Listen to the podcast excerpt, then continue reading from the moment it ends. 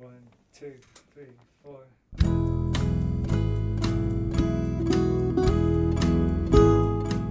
Hello, you're listening to the Skylight Books podcast series. We are a general interest independent bookstore located in the Los Feliz neighborhood of Los Angeles, California. This year, because of the coronavirus pandemic, we've had to close our store and cancel in person events. But Skylight is your neighborhood bookstore, and we are finding ways to create community even while we're far apart. In the coming weeks, we'll be putting out lots of new audio content to help you discover new books, connect with authors, and check in with your favorite booksellers. To learn more about how you can help keep Skylight alive, please visit our website at skylightbooks.com or check out our social media accounts on Twitter and Instagram. You can subscribe to the podcast on Podbean, iTunes, and Spotify. Thank you for listening and enjoy.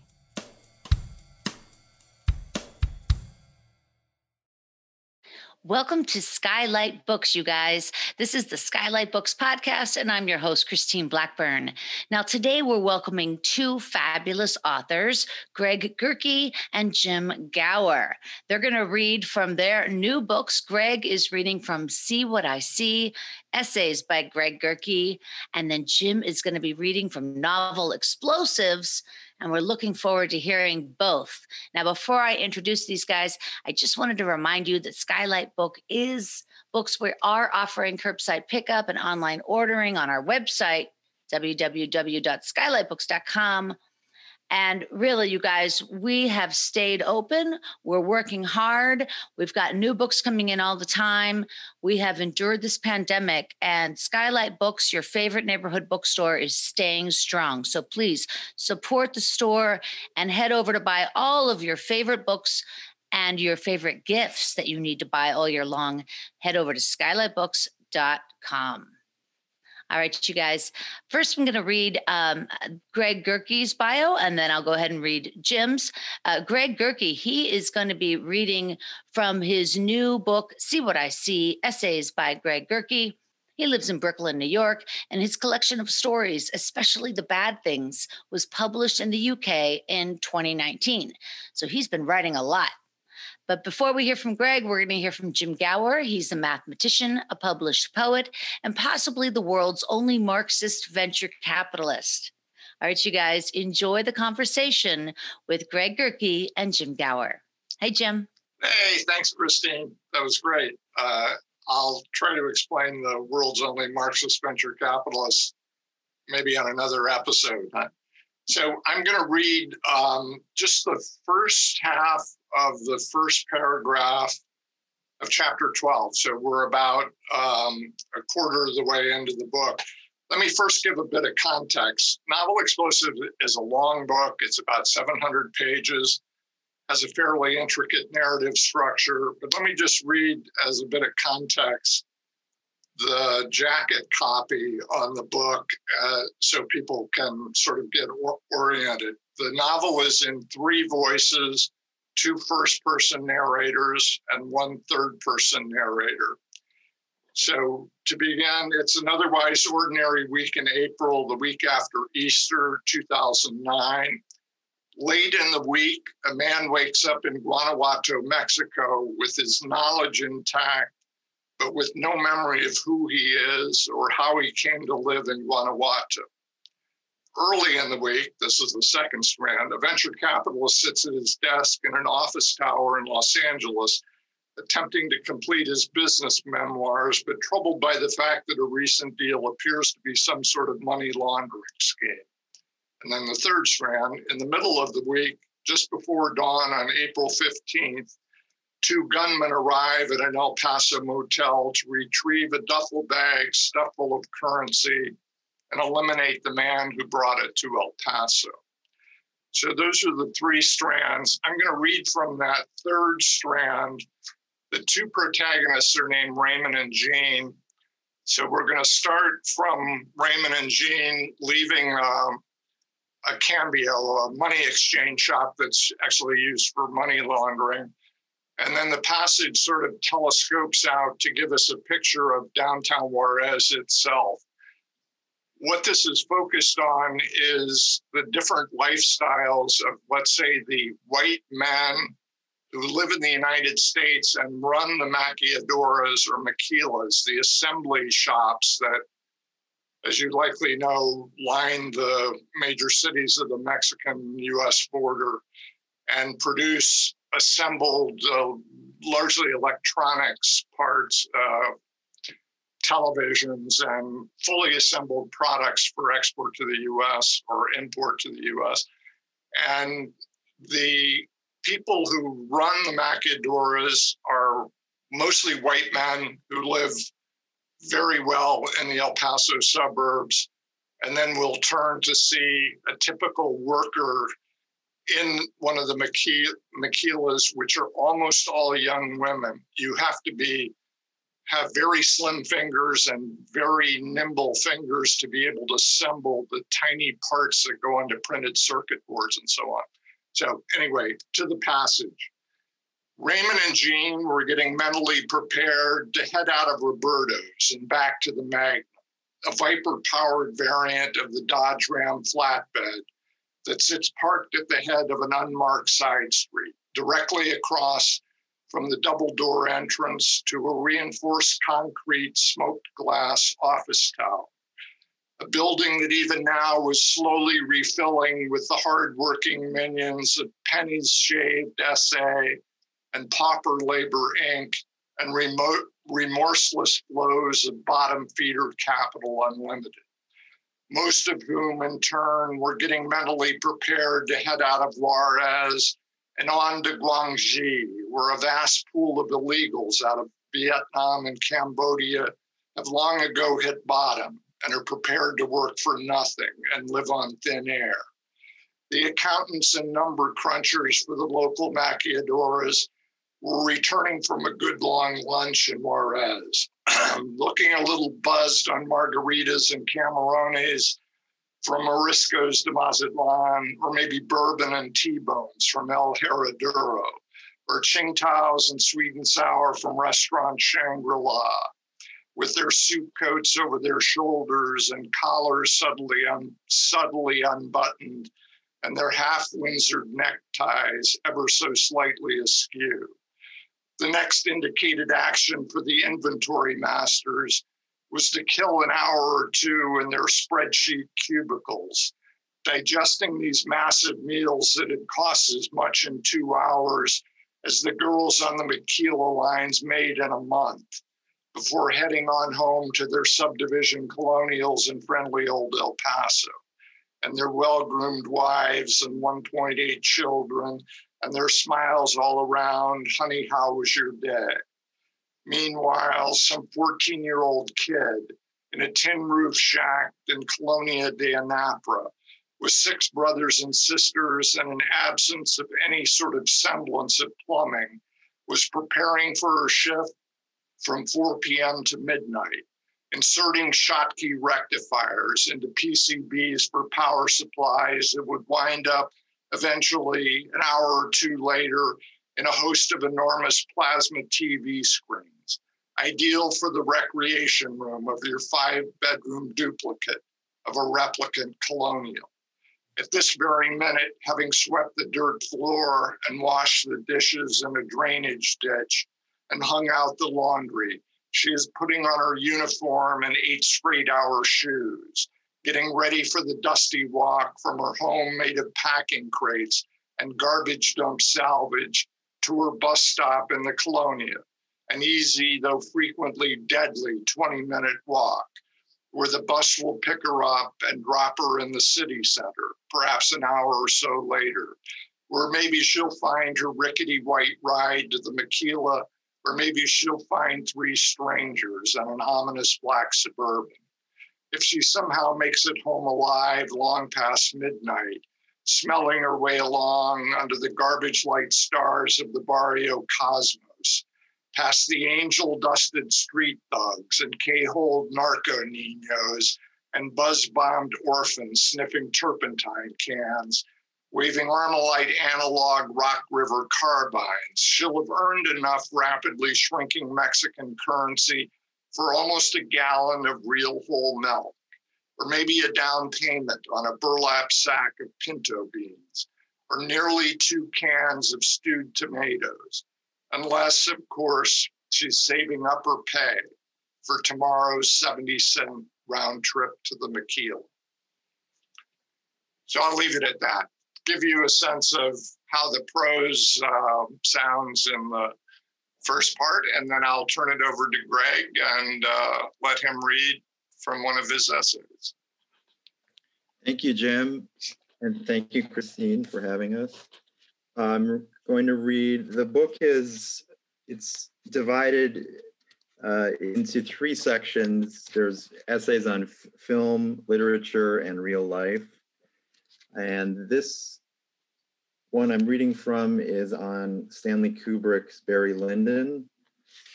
And it just details my kind of personal approach to art. My father fell asleep watching Barry Lyndon. My mother fell asleep watching Barry Lyndon.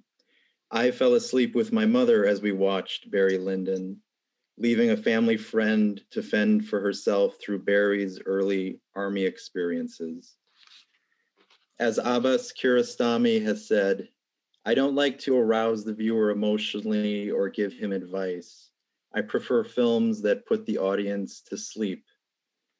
So I see no ill in letting oneself have Kubrick put one to bed. Out of the rambunctious, violent, or threateningly violent final five Kubrick films, Barry Lyndon is the most easeful, easeful, encouraging snoozing more than any other. My mother and father recovered after their early naps and did watch the rest, all the videoed celluloid down to the last wordless scene and the all word epilogue. I don't believe I could actively place my contumely with the world at age 18 by citing a specific grievance or scenario of destruction wished for.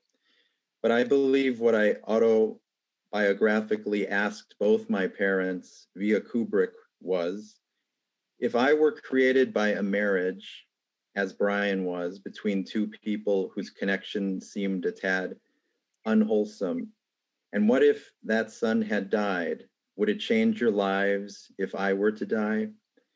How would they change? Was I wayward enough to believe that if they cried for Brian, they would cry for me?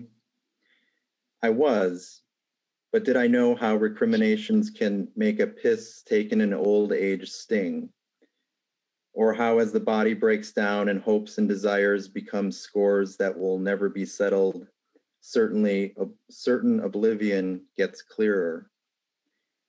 I believe I was aware enough to grok Kubrick wasn't fucking around, that real life, however candy colored or shit scented, did at some base though dreamlike level, resemble the world of Kubrick. That's why some of my elders with little aesthetic appreciation about them spoke of his work in hushed tones, and why people still continually watch the films, repeat the lines, and pay tribute in myriad other forms of imitation and affection. Kubrick speaks across the spectrum, the film gave my parents pause, at least enough to satisfy my longing that they demonstrate feeling at the sight of tragedy, and maybe by extension at the sight of love. Love of which object? Art, creator of art, or emissary of art? Kubrick had the mass appeal I needed to entreat the two most important people in my life, whose divorce triggered an impulse to blame myself for its vagaries if we could connect through Barry Lyndon, I thought we could share whatever else life had in store for us. So that's that. Lovely, Greg. Uh, it gives a good sense of how you deal with art not as a sort of object, but also as we live it and it sort of lives us in some sense. But um, let me first put in a plug um, for our publisher here, which is Zerogram Press. Both Novel Explosives and See What I See um, are coming out shortly. Um, the second edition of Novel Explosives comes out in February. and Greg's book will be released in April. Um, but through an odd set of circumstances, I inherited the publisher's role at Zerogram Press. So anybody who's interested in diving deeper into the books, go to zerogrampress.com. Okay, with that plug out of the way. So I actually selected Greg's book to publish. And so let me try to give you some sense of why I fell in love with the book first. You know, I read it first mainly for what Roland Barthes would call the pleasure of the text. Uh, the sentences are are beautiful and uh, very precise. He has a language all his own that he uses. And I could pretty much just find a good light source, sit down in a chair, and just totally enjoy it. Now, this, of course, is Barthes's sort of lazy version of enjoying a text. And what I began to see as I dug more deeply into the essays was that I was having to take a fresh look at works of literature, or in some case, film. Admittedly, I'm not an expert on film, but I had to take another look at things I thought I already knew. And Greg also gave me reason to ask myself, well, what is really my relationship with with literature and with art? Why have I been doing this my whole life, and what role does it play in, in my life? So this title of "See What I See" is is almost literally true. I began to look at texts I was very familiar with through new eyes, through Greg's eyes. And it's a very personal voice that he writes in, which I love. It's not the kind of this is an object we're going to study. These are essays to be just loved and enjoyed. So, with that, let me turn to a question, Greg. You, mm-hmm. um, in the literary essays, you, there are all sorts of authors, both poets and uh, great authors that you include kind of uh, maybe anchored a bit in the early essays by Henry James. But when I look at the second half of the 20th century, what I might have expected to find would be kind of the canonical writers like maybe Saul Bellow, John Updike, Philip Roth, maybe Cormac McCarthy. And what I found instead are novelists I love William Gass, William Gaddis, Alexander Theroux, of all people, who has to be the the single great unread writer of the second half of the 20th century. So I suppose my question is, how did you go about choosing the writers that whose work you were going to investigate for the essays? Well, I think at the time that I was becoming a writer, that's where my passion passions went because I fell in love with Gass uh, and went and interviewed him uh, about nine, ten years ago. And his own essays speak of loving the word, loving, you know, the architecture of the sentence. And these are things I was trying to teach myself without an MFA program, just kind of going along and re, you know reading writers in order to make my own work. Eventually books are made out of other books as cormac mccarthy says. Uh, so at that time also Gass gives you his own um, list of who you should be uh, reading. He has this temple of texts, the, the 50 literary pillars. And so many of these people are on that list Henry James, Gertrude Stein, Gaddis, John Hawkes, um, and, and many others. So a, a, lot of my energy was taken toward these people, um, many of whom he, he, knew. Stanley Elkin would be another name.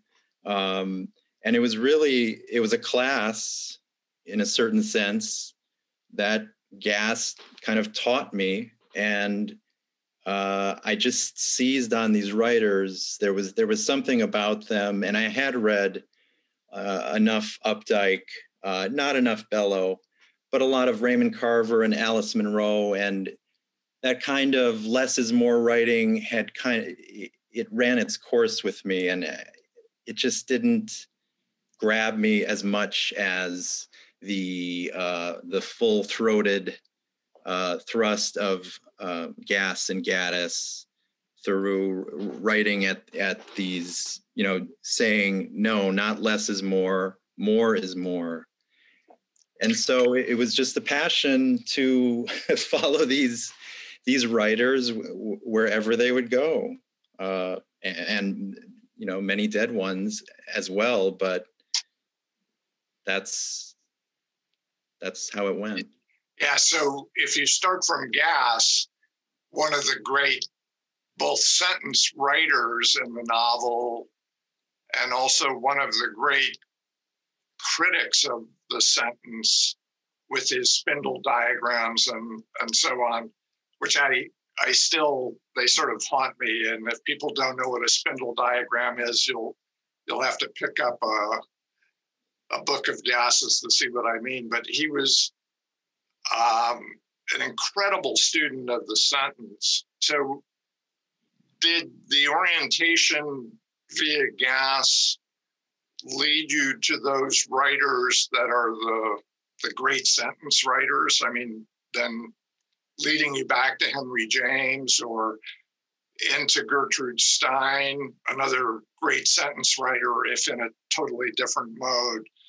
Um, so, is it via Gass that we get just essays that, by the way, I should point out, you don't have to have read a word of any of these people to have these be great introductions to the work. So if if no one's read Gass or William Gaddis, uh, you know, the recognitions or JR or Frolic, I suspect almost no one in the audience has ever even heard of Alex Alexander Theroux. They've probably heard of his brother Paul Theroux. But Thoreau is another one of the great writers of sentences. So I guess what I'm asking is did Gass's infatuation or love of the sentence lead you back to the great sentence writers? oh, yes. Uh, uh, with with Henry James as the top of the pyramid, uh, who he called the master. Yeah. But I called I and a lot of other people would call Gass the master, uh, you know, of the late 20th century. Um, yes, just a lot of people think Henry Henry James is hard and or boring, and in fact, I've just been reading one of his ghost stories, A Private Life, which is which is a middle period work. It's very easy to get into it runs very smoothly. The dialogue is snappy. There's there's a bounty of, things uh, that uh, lie in the past that we should be reading that have that have lasted the test of time, and that seems to get ignored uh, in the in these early 21st century days or poo-pooed because it's quote unquote maxim, maximalist or or you know boring but uh, call me i don't know what but i think when someone looks at through a window and describes the ground in a majestic shakespearean way i don't find that boring at all because yeah. We're using the medium of words the beginning of henry of henry james is the portrait of the lady it has to be one of the great paragraphs in all literature oh, anyway, I since we're on a time budget here, maybe we should flip things around. Mm-hmm. Uh, and you ask me something. yes. Well, I just um, a few weeks ago finished your extraordinary book, an encyclopedic novel like no other, I would call it, because it's also a thriller uh, with thrilling cinematic scenes um, and it's set in many different places um, Juarez, El Paso, Guan, Guanajuato. Yes. And, you describe especially Juarez uh, in pinpoint detail, street by street. Uh, if someone was going to do an anthropological study of Juarez in you know 2009, they they would need to have your book with them. How did you do the research to describe these things so acutely and and fantastically? Yeah, well, since there's so much in the book, I'm not going to attempt to describe all the research. Some of the research I did was um, led to the um, CIA coming to have an interview with me, which is a story I'll have to say for another time. But I did a lot of um, dark web research with the drug cartels directly, oddly enough, ended up on an NSA watch list as a Tor user. And uh, given the fact that there's also a deep examination of what's called enhanced lethality weaponry. This is one of the truly bizarre things to me is to find the sort of euphemism that science uses to describe just trying to kill people. Enhanced lethality munitions. I found that fascinating. Anyway, eventually I had a it was a polite call with the CIA. They figured out fairly quickly I wasn't a terrorist. But in any case, if we focus just on Juarez, um, I read probably 50 or 75 books that were focused on the feminicides. Uh, these are described by Roberto Bolaño in a far different style in, in 2666 and the part about the crimes.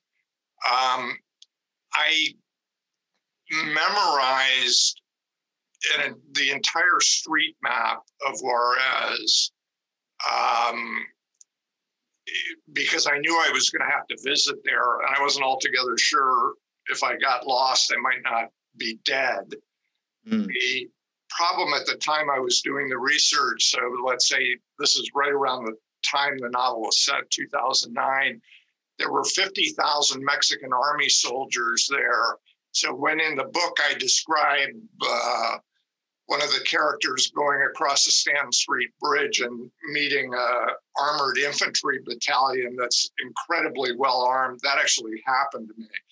Mm. And I sort of plunged into Juarez, into the side streets, but fortunately had enough of a memory of the streets to be able to navigate my way around, eventually make my way to the Cuernavaca subdivision or Colonia Cuernavaca, where the all of the death houses are, where the bodies have been buried by the drug cartels, and then go out to Colonia de Anapra, which is described in the third person part of this. Um, it was I felt like I had to directly experience what the street life was actually like there.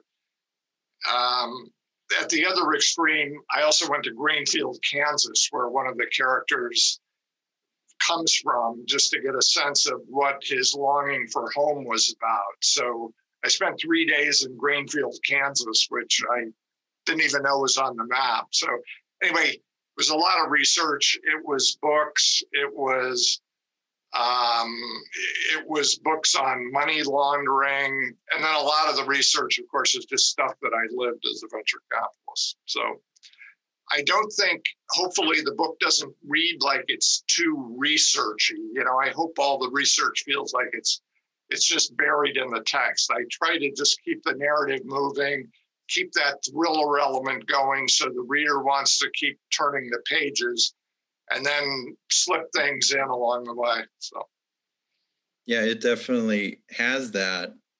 And and it also has you slowing down time incredibly to where uh, there was a discussion on social media about books that take place in a day but i pointed out your book. There's 20 to 30 minutes that take place in about 250 300 pages. Yeah. and then there's about one minute that takes place in about 70 to 80 pages.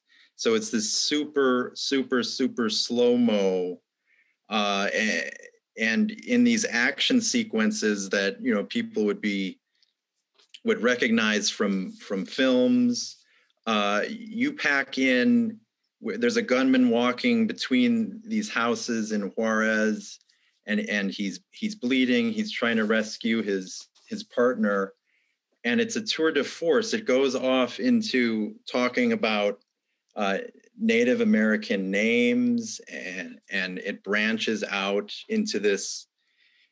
When I'm talking about it now it you know this this is really even though it's set takes place in Mexico it's it's about American hegemony and and, and what for me this is what's going on you know and I think in the the the section you read about how people are you know working for peanuts just to survive and then we have all of this junk making all of this th- these things you pack the, the the world in.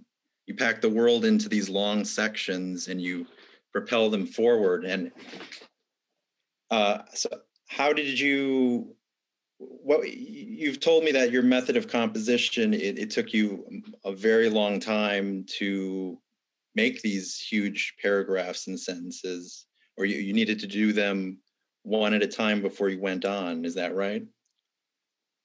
Yeah I, i'm reminded a bit of uh, mendelssohn had a comment when he first heard the second movement of his violin concerto in b and he was sort of stunned and someone turned to him and said, Maestro, is there something wrong? And he said, I'm just amazed that it sounds like music. I wrote it bar by bar and it nearly killed me. and uh, yeah. so, yeah, Novel Explosives was written one paragraph at a time, meaning I, I never moved on to the next paragraph until I thought I had the paragraph I was working on in hand in some way. And sometimes this was weeks, if not months, to get a, a paragraph completed.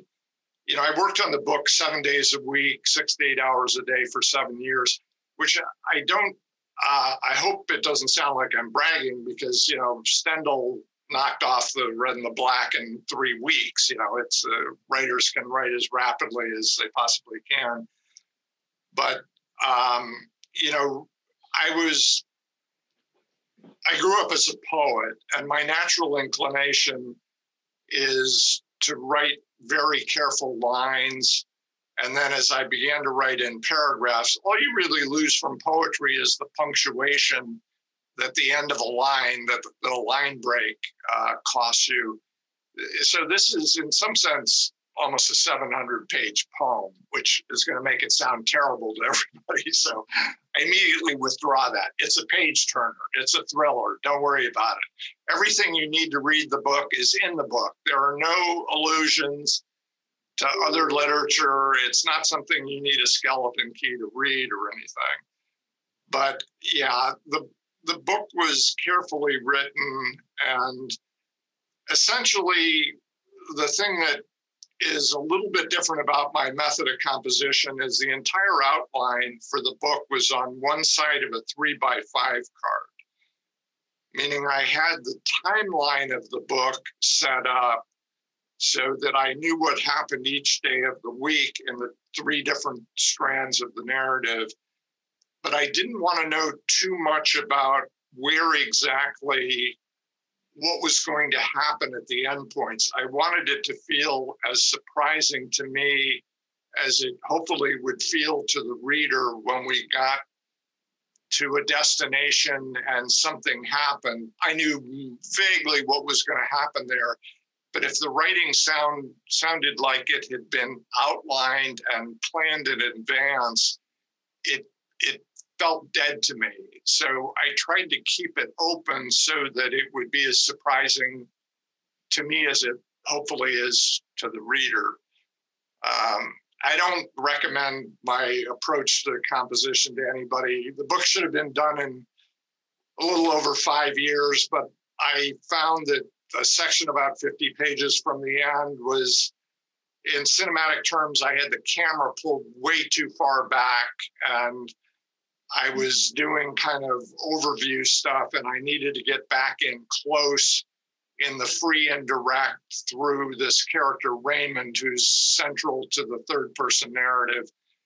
And I had to rip that out. It took me 14 months to rewrite it. And the whole time I was writing it, I thought the whole book was going to fall apart. So, in any case, uh, yeah, don't don't anyone write like that. Write like Stendhal. Get somebody to dictate it to, and just you know spend a few weeks and knock off the whole book. Much easier. Great. Um, so um, I think, given our sort of forty minutes timing here, we may have uh, exhausted our usefulness to skylight. Uh, that is not true. This was fascinating, both of you. Thank you so much for sharing your work with us, Jim Gauer and Greg Gerke. And thank you both for your thoughtful questions. You're both very good interviewers. I was so impressed. And thank you. Thank you so much, Christine. And don't forget, everybody out there, you can always order both of these books Novel Explosives by Jim Gauer and See What I See, essays by Greg Gerke over at skylightbooks.com. And check back to the website often as new books are always coming in, and there are dozens of virtual events every month that you can attend. Thank you so much, you guys, for supporting your neighborhood bookstore, Skylight Books, right here in Los Feliz, California. And please follow us on Twitter at Skylight Books so you'll always know what's going on. All right, you guys, one more time on behalf of today's guests, Jim Gauer. Thank you, Jim. Thank you, Christine. And Greg Gerke. Thank you so much, Greg. Thank you, Christine. My name is Christine Blackburn saying, read on. I think I meant to say, I'm going to try something one more time. No, you were perfect. Let me try something one more time. They can cut this in. One more time on behalf of Skylight Bookstore, read on. Okay, they can cut that. All right. yeah. Just to be clear. Yeah. Okay. I hope I didn't cut things too short. I uh, am cognizant of the fact that, you know, we could go on for hours, but, uh, you know, that I know what Maddie was hoping to end up with was no more than a half hour. Or so um, this is just great. No, it was okay. just perfect. It was nice and succinct. Yeah. And you you do you do want you do want to leave them wanting more. I've been podcasting for over 10 years and I and I, I teach no podcasting. Idea. Yeah, and I always tell my my classes and I always tell them less is more. you know, because then you want people to say, "Oh shoot, it's over," you know. Yeah, yeah, yeah. yeah. Well, in fact, you know, more is more in my novel, I'm afraid. But in any case, uh, writing, not in radio. Yeah, that's it. exactly. Hey, you guys, so, thank you Christine, so much. This is going to be up on January 11th, and Maddie's going to send you some social media uh, photos that you can use to to uh, to pitch it wow. to put it out there. Yeah. Goes right up. Okay. Yeah, January well, 11th. Any idea how big the audience is for? Well, you know, the bookstore, we get about 60,000 listeners a month. oh month. My gosh. Yeah, yeah, no kidding. Wow. To our that podcast. We've been, we've been, we've been, yeah, we've been podcasting for uh, years. Yeah, we yeah. podcast all the events. So yeah. we already have a really good audience built in. And now that things are virtual, it's even it's even building more. So yeah. I would say every episode probably, if I'm saying 60,000 a month times, you're probably going to get about eight to 10,000 on just this. Yeah. yeah. That's cool. And I owe you, I have to buy a copy of your book because I read it at a party. A friend of mine, I don't, do you know Kimberly Brooks or Albert Brooks by any chance? Mm, not that I can think of. Okay, they had well, Kimberly is a fan of your podcast book. And my book. That's well, so nice. Yeah, and I I think she probably came to it through the podcast because she's very much into literature. If you don't know, uh, Albert a bit less so, but uh, Kimberly is a big reader. And I was at this gigantic party and I was out in the backyard with this like tiki torch reading your book. And I ended up reading the whole thing straight through. So I owe you a copy. Greg doesn't know it, so called, sweet. It's called Pit to LAX. I'll show it's it to you. Yeah. The story of this journey that she tries to make to Hollywood, and she ends up going through the Peace Corps and you know all kinds of crazy stuff. Nice. That nice. is so kind of you to read that. Here it is, Pit to LAX, because Yeah. I was a flight attendant, and so these are ba- like uh, city codes. City codes, exactly. And I was trying to think of the city codes you'd need to describe my journey, which ends up going through Lisbon and France and Belgium and then Singapore and Malaysia. And Oh, yeah, Jim, that Yeah, is you know, stunning. Yeah, couldn't even fit the airports on the cover. So anyway, that's stunning. I'm really flattered. Thank you, Jim. That's I really will kind buy of you. a copy. I owe You're you. so sweet. You're funny. Okay. Thank you. The show is story worthy. So yeah, you guys should definitely listen to my podcast. It's uh it's been going for over 10 years. I've had on fantastic guests. I've had on Larry King three times. Oh my gosh. Oh my God. I love Larry. And he he's getting better by the way. He's out of ICU. oh, good. He Good. was in Cedars in ICU. He's out. Yeah, he's he's gonna make it. I know it. Uh, my wife is a huge fan of Larry's and Me has too. been wondering whether he was, we were going to get news any day that, yeah. Oh, I know it's scary. Hey guys, Les, thank you so much. Thanks so I much really appreciate it. this. And nice You're to meet you. You're a star. Thank you. Bye Thanks, guys. Greg. Thanks, Greg. Thanks. Bye. Bye. Thank you for listening to the Skylight Books podcast series. Please don't forget to visit our website at skylightbooks.com and make sure to follow us on Twitter and Instagram. Also, don't forget to subscribe to this podcast for more author talks and bookseller conversations. You can find us on Podbean, iTunes, and Spotify. Stay safe and healthy, and we hope to see you back in our store soon.